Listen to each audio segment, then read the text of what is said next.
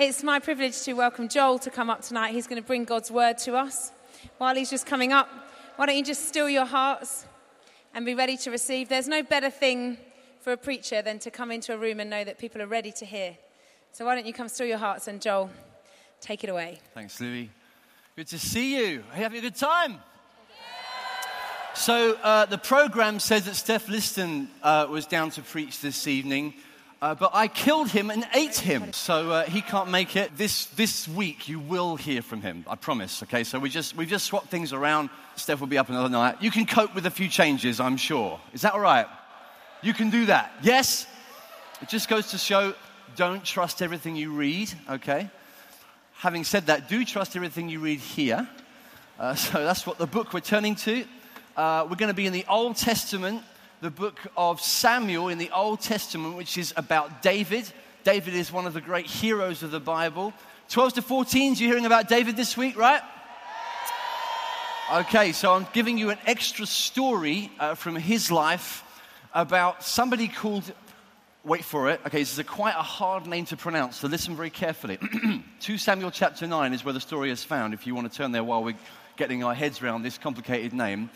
The name is pronounced Mephibosheth.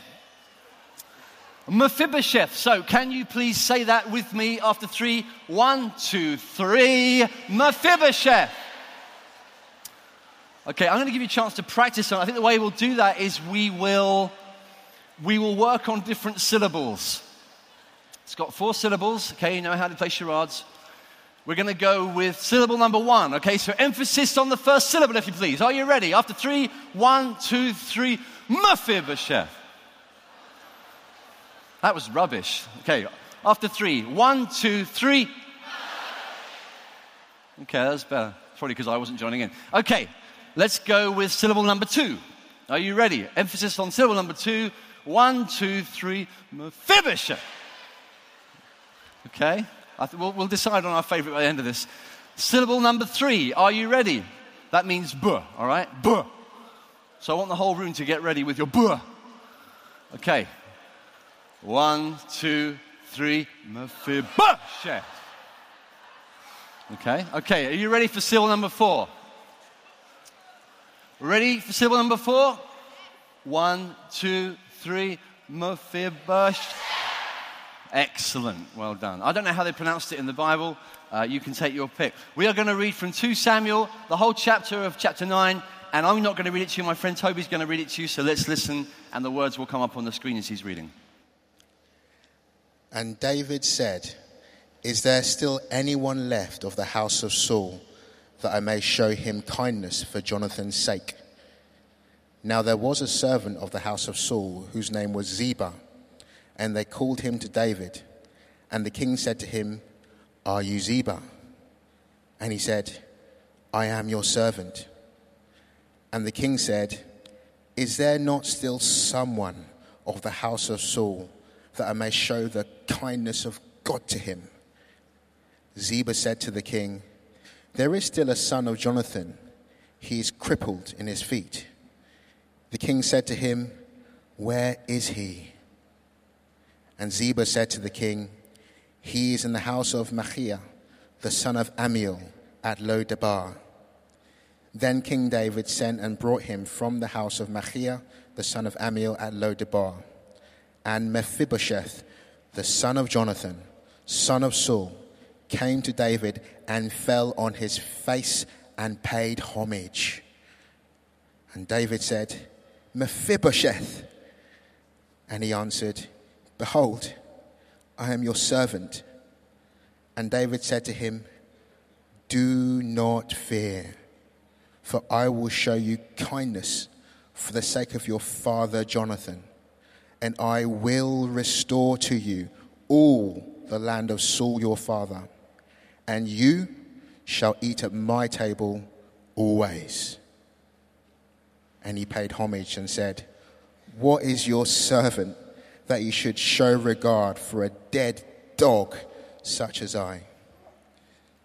Then the king called Ziba, Saul's servant, and said to him, All that belonged to Saul and to all his house I have given to your master's grandson. And you and your sons and your servants shall till the land for him and shall bring in the produce, that your master's grandson may have bread to eat.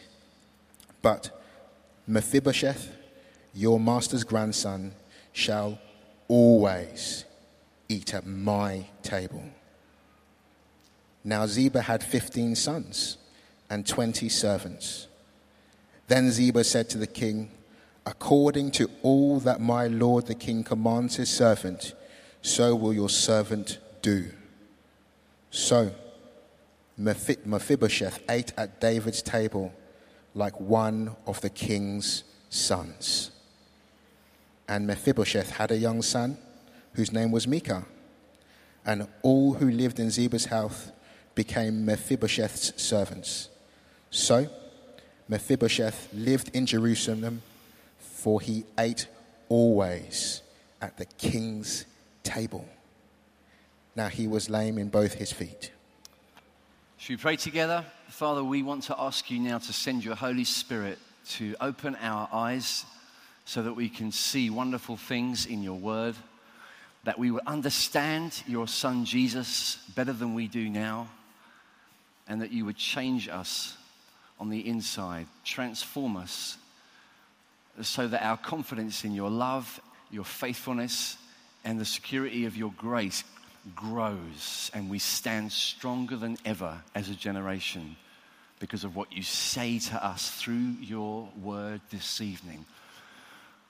We ask you for that in the name of Jesus. Amen. Amen. Well, this is a story of a young man with a tragic story. He, he begins life as a royal family member.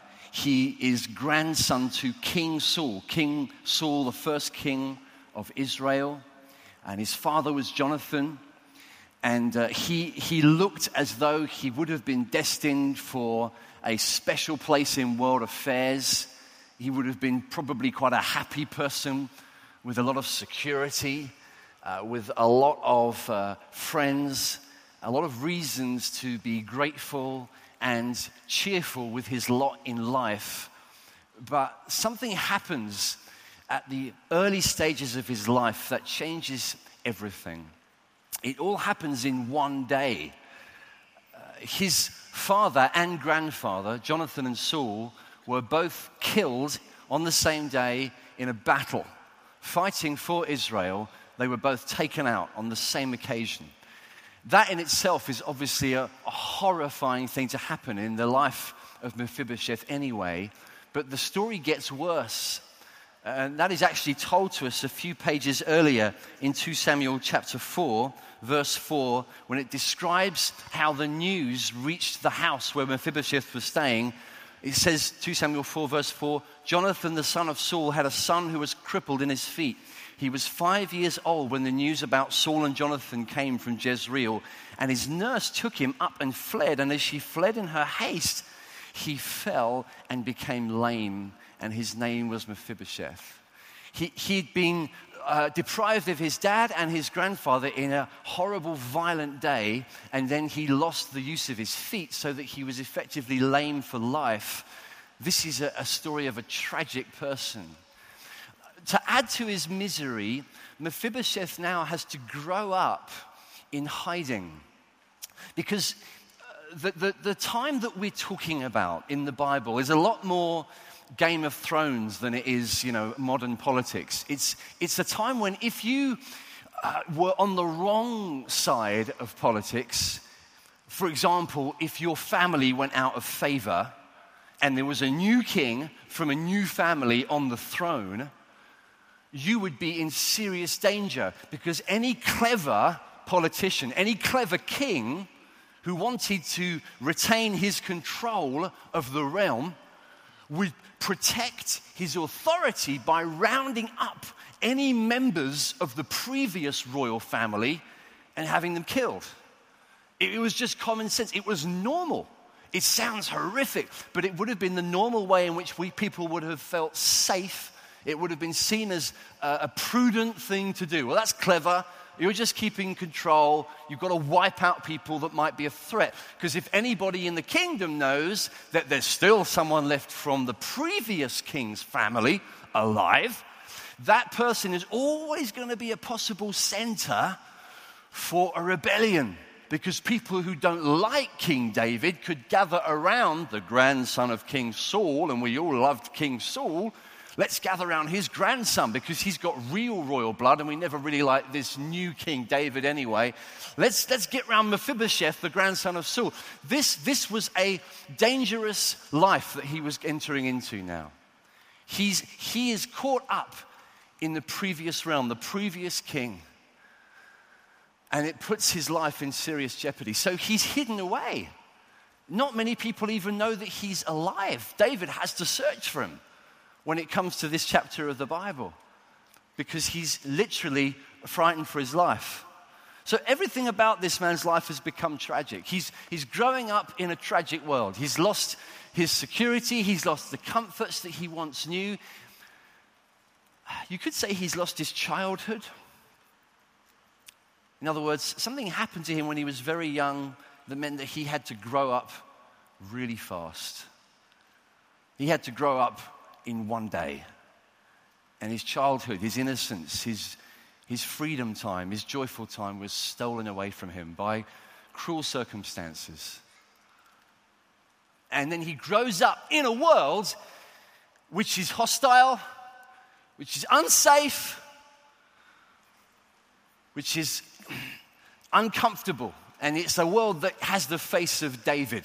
I can imagine he would have grown up with the name David being used negatively in the household. You know, his, his, his housemaids or the people that, that ran the house using the word David spitefully because we don't like the king. We don't like this new king. And this new king David, he's the reason that you're hidden away Mephibosheth. He's the reason that life is so difficult for you. He would have spent his life hating the very memory, hating the name of David. But then, of course, we get to this point in his life when he is suddenly, unexpectedly perhaps, summoned to the king's palace. David himself wants to see him. And this would have been a day that Mephibosheth probably would have dreaded all his life. He would have been thinking, what, what is going to happen if I get found out? What's going to happen if there's, there's a knock on the door, there's some messengers who come, and they finally summon me? I've got to go and see the king. Mephibosheth's life is filled with trouble but I want to talk to you especially about the fact that it is a life filled with shame. See, it's a difficult thing for anybody to lose the use of their limbs, to, to, to grow up uh, with a disability caused by an accident. To have all these misfortunes I've described to you is bad enough in any age. But we're talking about a society where that would have also caused people a sense of shame to feel that you've been stricken, to feel that your, your life isn't quite right, you can't walk straight, you can't stand straight. It's tough at any time, but as I said, this is a time when that would have carried as well a sense of shame. People would have felt humiliated by it, embarrassed by it, especially so. Maybe even a sense that, you know, God has done this to me. God is against me. I'm, I'm being punished for something, perhaps. There's, there's, there's, something in my life that I'm being paid back for, and that's why all this is taking place. He carries shame through his life. Now, shame is a, an ancient problem. Shame has been around for thousands of years, but, but we need to understand that shame is a modern problem, it's a now problem as well. We, we won't be strangers to shame. As long as we're human beings, we'll, we'll have some awareness at least of what shame is. Even if we don't carry it around to the same extent that this man does, we will feel its effects from time to time. It's, it's perhaps a little bit hard to describe really what shame is. It might be easier to, to kind of describe some of the things that characterize it.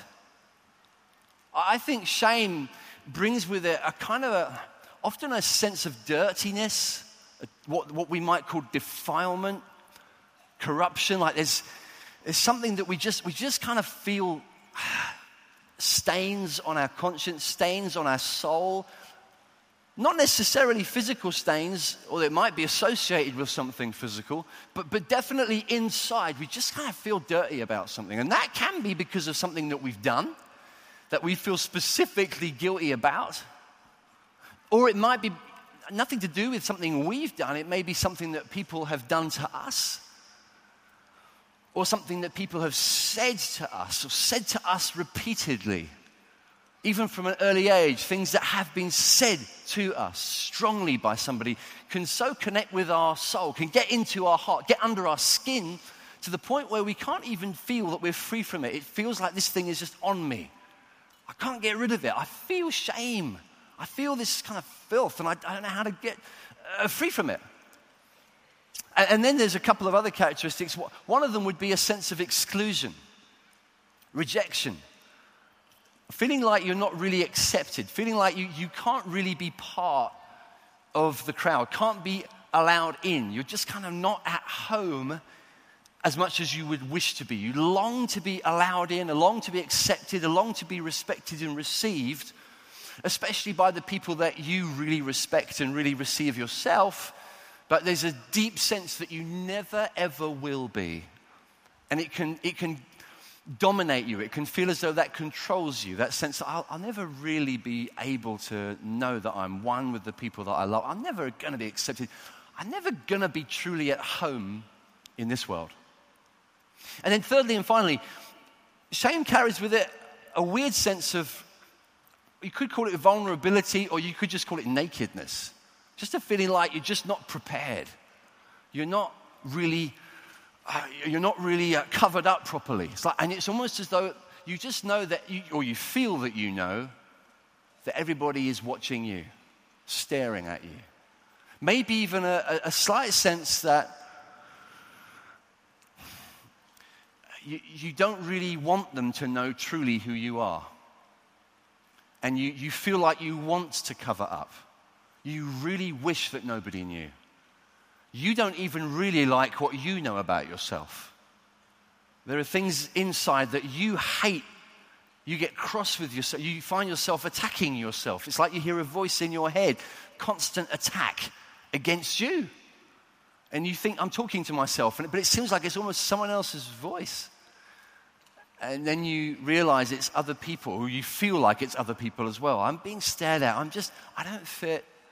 I'm, I'm kind of excluded. I'm kind of stared at. It's a weird mixture, feeling like people want to avoid you. And yet, at the same time, people, people really want to stare as well. They want to make you an object. And, and it's like the worst of both worlds. Shame is a, is a, is a many, many sided thing, and it has a huge impact on lives. It's, it's not gone away, it's something that human beings have struggled with from the beginning, and this man is an example of it. He feels ashamed because of the things that have happened to him. He also feels terribly ashamed because of the association of his family. Mephibosheth belongs to the wrong family, he belongs to Saul's family. He is in danger. He can't get rid of the fact that he belongs to Saul. Now, if you know anything about Saul from the Old Testament, you'll know that he was not a good man. He was a bad man in many ways. And so for Mephibosheth, even to grow up in his household would have probably meant there was quite a lot of fear and shame that was put on him. He probably felt a lot of the bad effects of living in a tough, difficult family in many different ways. So this is a guy with all kinds of problems associated with shame that he's just grown up in. And I'm trying to describe to you some of the features of shame because I want to ask you to question yourself while I'm talking is this something that you know anything about? Is it something that you can relate to? Do you feel like you know anything about what Mephibosheth would have gone through? I think the answer for many, if not most of us, would be yeah, at least a little bit. At least a little bit. We know what it's like to carry these kind of characteristics of shame, to be affected by it. Truth is that you can feel shame because of all the things I've already said, things that you've done. There's, there's a huge temptation for us to go through life feeling like you're going to get found out any day. Just like this guy would have grown up thinking that any day the, the door's going to knock and I'm going to be, I am going to be summoned to the king. And comes the day when David says, I want to see Mephibosheth. I, honestly, I can imagine Mephibosheth. I mean, that was not a summons. As far as he was concerned, he was not expecting to go to the royal palace and have the king say, you know, come round, we'll, we'll play with my train set and you can have a cake and a balloon and go home. He, he is not expecting it to go well. He's expecting to be ushered to the chopping block and put to death. He's feared this all his life. I reckon that for, for many of us, that's, that's how we live in relationship to a lot of things. We fear the day when people are going to find out what we're really like, when we're going to be found out for who we really are. Things that we've been hiding, things that we wish people didn't know or wish that we didn't know, things that we don't want people to know what we were really like younger, what we've really been like at school, what we've really got up to. We, we don't really want people to know us, and we're frightened of the time when we get summoned. It's like, you know, the, the time when you get called to the headmaster's office. It's like, I, I don't really want that. To, I don't want to be seen. I want to be hidden away. Shame. It's, it's, it's right here, and it's right here in many of our lives. It seems to characterize our lives. But it, it, the thing is, it can be even deeper than that. All the things I've said can, can cause shame to come about but there's a problem even beyond that, and that is, as I said, what Mephibosheth belongs to is the house of Saul. He belongs to the wrong family. He belongs to the family of the previous king. And now there's this new king, David, the great David, the, the wonderful, godly, humble, gracious, kind King David, who defeated Goliath and writes loads of wonderful songs. And this is the majestic King David. He's on the throne, and I belong to Saul's family. Maybe some of us literally know what it's like to feel associated, even by blood, to someone that you think, I, I belong to a family that makes me feel a little bit ashamed. Well, that's definitely his story, but here's the thing that might have not occurred to you it's actually everybody's story. Everybody in history, every human being except one, has belonged to the family of Adam. Every one of us has come into the world as part of a fallen, messed up family. Even the most high achievers, even the people that you would look at and think, what on earth would he or she have to be ashamed about?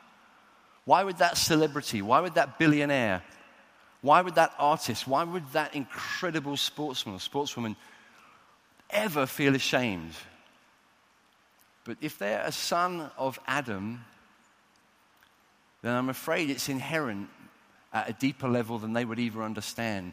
The sense of shame is that deep. It's in our family tree, it's in our blood because of what we belong to. We belong to the family of Adam. Adam, who at the very beginning of the human story turned from God, rejected God, tried to replace God. And that's our family. We belong to Him.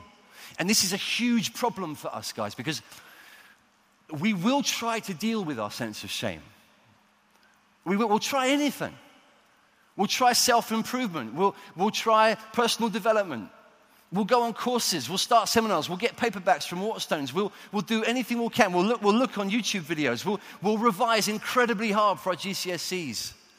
We'll work incredibly hard to impress those people in our school or, or, our parents in order for them to be able to affirm us and somehow free us from this dangerous sense of shame that seems to corrupt us and creep in underneath us. Or we won't, we won't bother with the academic way of demonstrating our worth. We won't, we won't try and show it through our grades, our, our results. We'll try and show it through whatever means we can the people that we want to be accepted by, whether that's at school or in any other association or part of any community or club that you want to be in, where you can demonstrate that you're worth something, that you're valuable, that you're not going to live in shame, you're going to be free from shame. I've got to find a way to do this. And we'll do anything we can to get this problem out from under our skin. It doesn't seem to happen, though. However much we try to improve our self esteem, it's a little bit trying to, like, trying to climb out of a deep ocean on a rope ladder made of water. You can't, it's just impossible to deal with it. You're scrabbling around for a solution that isn't there because the thing you can't change is your family tree.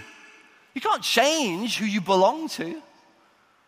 You can't change your background, your history, your legacy. You may be able to change all kinds of things, but there'll always be this problem deep down "Ah, I belong to Adam deep down, that actually is your deepest issue. Deeper than any of the things on the surface, the things you've done in this life and the things that have been done to you, really, guys, they are only symptoms of the deeper problem that we belong in a broken, shameful, fallen humanity. We are children of Adam. And Mephibosheth knows exactly how that is because he's a child of Saul. He belongs to the previous kingdom. And it gives him a terrible sense of fear, a terrible sense of loneliness, a sense of, of, of dirtiness, exclusion, and even nakedness. And the fear of being discovered for who he really is must have gripped him. And of course, the day comes, as I've been describing, where it finally happens. You can see in verse 6 how he responds. Mephibosheth, the son of Jonathan, the son of Saul, came to David and fell on his face and paid homage. And David said, Mephibosheth, he falls on his face. He's terrified. He's aware of the dangerous situation he's in. I know people, friends of mine, who, who, who have lived with a problem for years. They haven't even been able to talk about it until recently. One of my friends said to me recently, he's lived for years and years with a deep sense of fear that he will one day be found out for who he really is. It's crippled him. It's caused him to make the wrong decisions. It's caused him to act like a coward. It's given him a, a sense of emotional lameness. He's been spiritually crippled. He hasn't been able to stand up strong as a human being inside because of shame, because of its power. And he's, this man, going to David, falling on his face. What can I expect from this king? What might he do with me, with this son of Saul? Of course, this is the turning point of the story because what we see here is David behaving in a revolutionary way. What we see here is what King David is made of. He is different than any other king.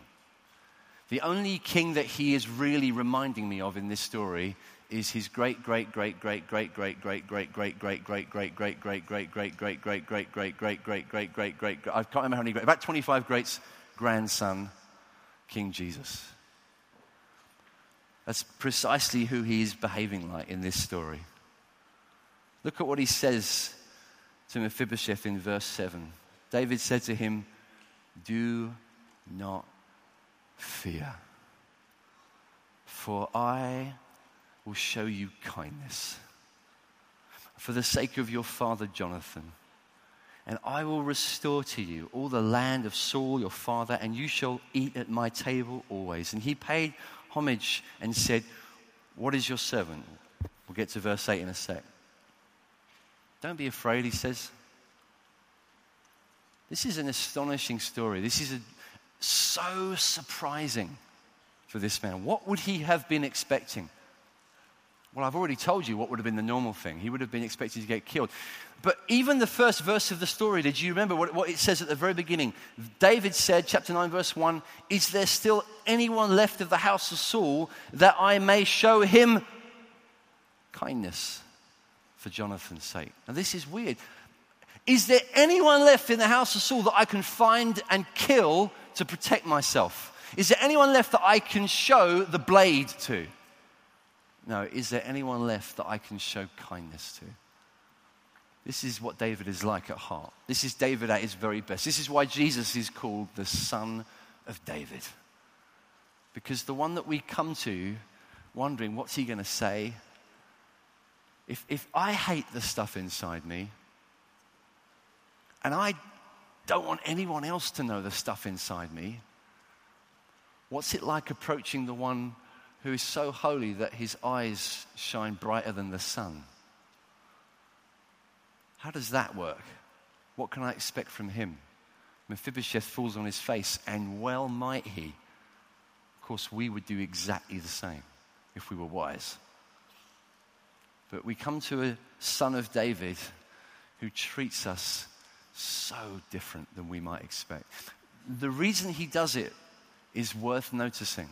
Did you notice the way he describes his intention? He says, Who can I show kindness to for Jonathan's sake. Now, I can't tell you the whole story here, but, but basically, Mephibosheth's dad, Jonathan, was David's best friend. They were deeply close friends.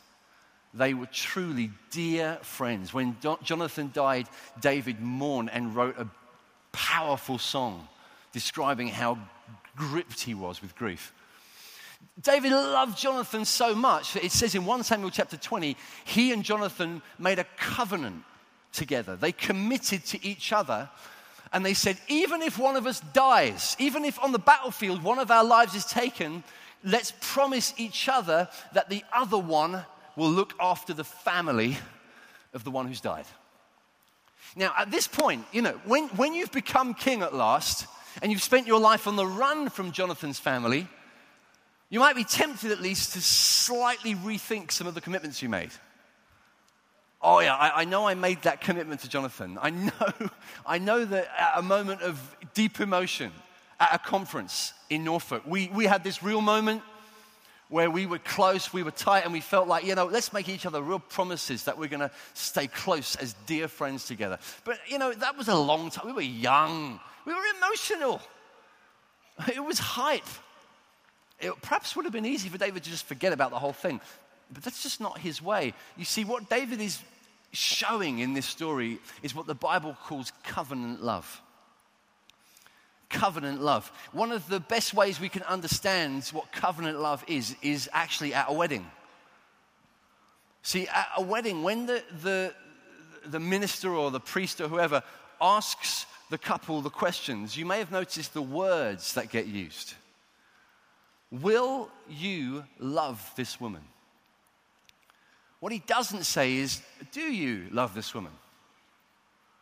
Because that would be a little bit too easy. Do you love this woman? Well, yeah. She looks so hot. Of course I do. I mean, you know, this, that's an easy question, but that's not the question. The question is, will you?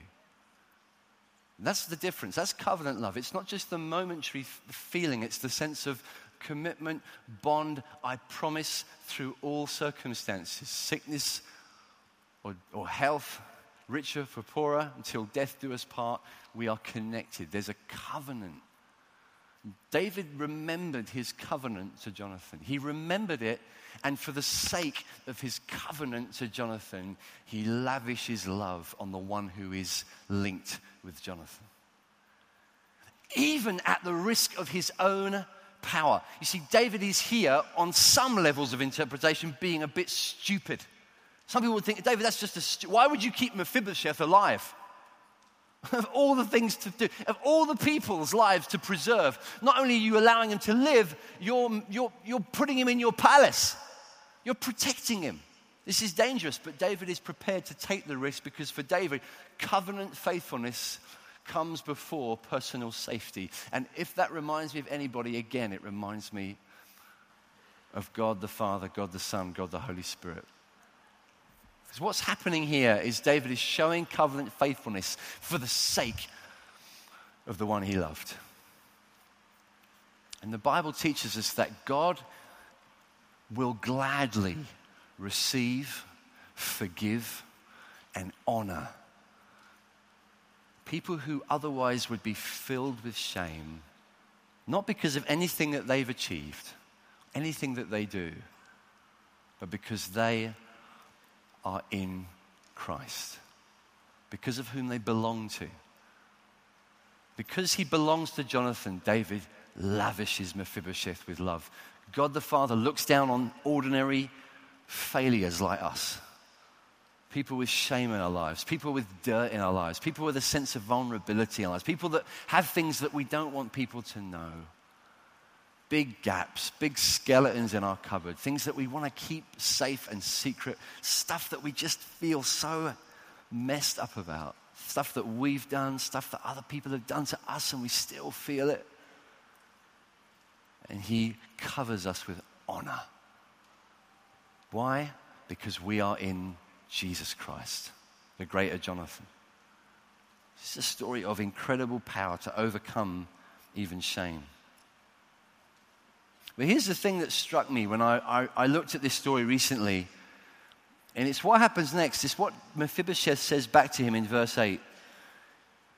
He paid homage and said, What is your servant that you should show regard for a dead dog such as I? For a dead dog. That's how he, he describes himself in this story. What, why are you doing this, David? Why are you showing me this kindness? Don't you know who I really am? See, you can you can start to believe in Jesus Christ. You can come to a new day. You can start going to church. You can start to listen to the Bible being taught in sermons like this one and, and even begin to believe the message. You can start to decide in your heart that you're going to follow Jesus. You can even believe it when people say, you know, God loves you. Jesus died for you. Jesus even forgives you for your sin. You can actually believe all of the above, everything I've just said, and genuinely still quite deeply believe what I really am is just a dead dog. Okay, okay, I, I, I get it. I get the idea. God loves me. He forgives me. I'm, you know, I'm a Christian, and you know, blah blah blah. Yeah, all right. Yeah, we're, we're forgiven, and it's all good. And uh, yeah, okay. Let's be honest. I'm, I'm, a dead dog on the inside. That's really what I am, because really what I belong to is Adam. I'm still who I really used to be. I, am nothing's really changing. I'm, I'm still a dead dog. And that can be the way we think, that can be the way we talk to ourselves, that can, that can be the, the tape that plays in our head constantly. In fact, I think it is the tape that plays in many of our heads pretty much all the time. Even though you may have been a Christian for years, you may have been going to church for years, you may have trusted that Jesus will forgive you for your sin and let you into heaven, but really he's letting into heaven a dead dog. And he's a bit daft for letting me get away with it. He's obviously not looking. That's how he sees it. I'm a dead dog. And here I, I want to f- finish with an with a observation that blows my mind. And I hope it will help you as well. I was thinking about that phrase. You know, Mephibosheth's quite graphic. That's quite strong language. In the Bible, dogs aren't necessarily, you know, people don't have dogs as pets. There aren't any poodles in the Bible. Mephibosheth refers to himself in a negative way here. And I was thinking, where else have I heard that phrase? Where, where, why does that sound familiar? I'm just a dead dog. And here's the thing it's actually the phrase that David himself used once. When Mephibosheth's granddad was persecuting him. When Saul was chasing David around the desert trying to get him whacked, there was a time when David shouted at King Saul from across a valley and said, Why are you chasing a dead dog? Why are you coming after me? All I am is a dead dog. David himself got to that point of deep hatred of himself, deep sense of just feeling wasted, feeling worthless, feeling loathed, feeling pointless, covered in shame, out in the desert. Just a dead dog. I find it fascinating he uses the same phrase. And I think there's a point to this. You see, Mephibosheth comes into the palace of King David. Now, don't forget, King David is the greatest warrior, greatest songwriter that Israel has ever known, and now he's the king. He is the most freakishly gifted person that Mephibosheth will ever meet. He's loved, he's trusted, he's in charge. And Mephibosheth is covered in shame for all kinds of reasons physical, emotional, spiritual. He carries so much baggage. And David is saying to him, I'm going to honor you. I'm going to bless you. I can imagine Mephibosheth saying, Yeah, yeah, yeah, right, yeah, but you don't know me. You don't really know me. I think our problem often isn't that we doubt that God loves us. I think our problem is, is actually that we, we don't think He really knows us we don't think he really wants to. Pretty sure that if he did, he would stop liking us. Just a dead dog. But David knows more than Mephibosheth thinks. David himself knows what it's like to be under the power of Saul, to be affected by living under Adam's, to living in the wrong, under the realm of this old wicked king. David knows the feeling. He's touched with the same weakness. He feels it. He's experienced it. He's been there. I can imagine Mephibosheth thinking, You could tell me you love me, but you don't really know what it's like to be me. And I totally understand that. Do you know, you know how that feels, don't you? You know when someone's telling you that I've just come to love you, I'm here to love you. Yeah, Christians can be very good at this, you know. Hello, poor people, we've come to love you. Could you move out the way, please? We're here to uh, show you our love. And it's like, could you, you know, come back another time because we're not feeling very loved. It's very hard to be loved by people that don't really want to know you. They don't have any understanding. They've never really walked in your shoes. They don't understand what it's like under your skin. They don't really get it. This is the extraordinary thing about the God of the Bible, friends, and I want you to understand this, every single one of you. The God of the Bible knows what it's like to be you. He knows it. He knows it from experience. He became one of us. He became human. He walked our roads. He felt our pressures. He cried with us. He laughed with us. He felt pain with us. He felt hungry. He felt thirsty. He felt tired. He felt tempted.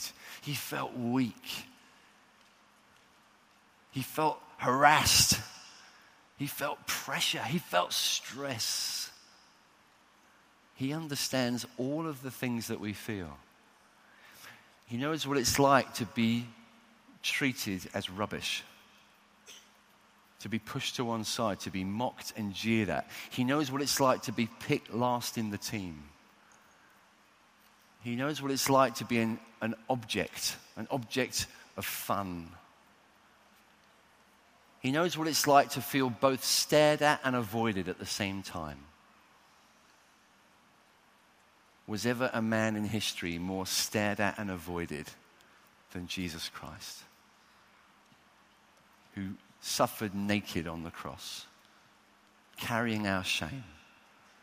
He actually felt it. He felt every time, friends, every single time you, dear people, feel a sense of shame, a sense of weakness, a sense of just not being good enough. Sense I just can't do it. I just can't stop being a child of Adam. I'm never going to be good enough and the feeling that nobody really knows how you feel. Maybe that's one of the hardest things of all. Some of you know exactly what I mean. Not everybody, maybe, but some of you. You kind of have a loneliness that comes with shame, like no one really knows what it's like to be me. Nobody really gets me. God became flesh God became human.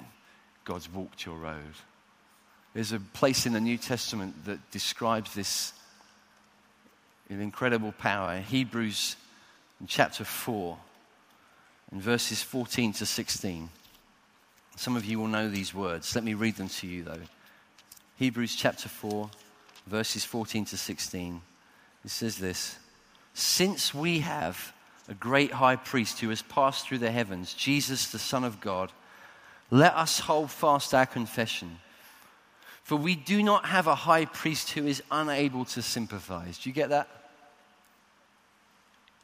We do not have a high priest. Our Jesus, the one who is before God the Father, this one, this Jesus, this King, this David, he knows exactly how it feels to feel like a dead dog.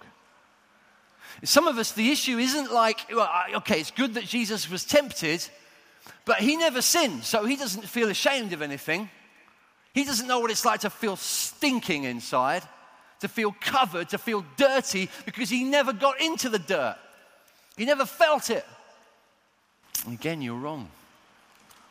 Because the Bible says, 2 Corinthians 5, verse 21, He who knew no sin became sin, that we might become the righteousness of God. So it's because of what he's done. It's because Jesus Christ, our priest, has actually inhabited our life. He knows it from the inside, he knows the experiences, he knows the fears, he knows the, the sense of shame that you've carried from experience. He's able, like nobody else, to honor you, affirm you. He knows you who you as you are. And he can speak words of kindness affirmation. He can sit you at his table. He can tell you that you don't even belong to Adam anymore. This is the incredible thing, guys. I want you to get this. You know, I said earlier the problem, the deep problem, the problem that's underneath all the other problems.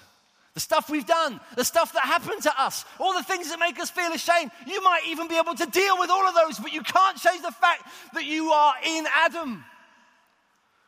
I can't change the fact I belong to the wrong family. It's what I was born into.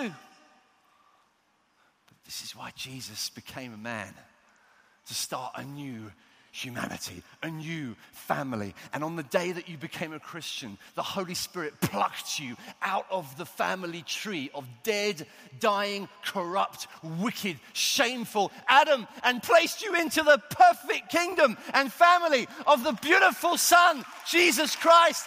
That is where you belong. And no one can pluck you from his hand. No one can take you from there. If you could be condemned, then so could Jesus. You're just as secure as he is. You're just as affirmed as he is. You are in the royal family. You're in the palace of the king. You can sit at his table and know such love and such security.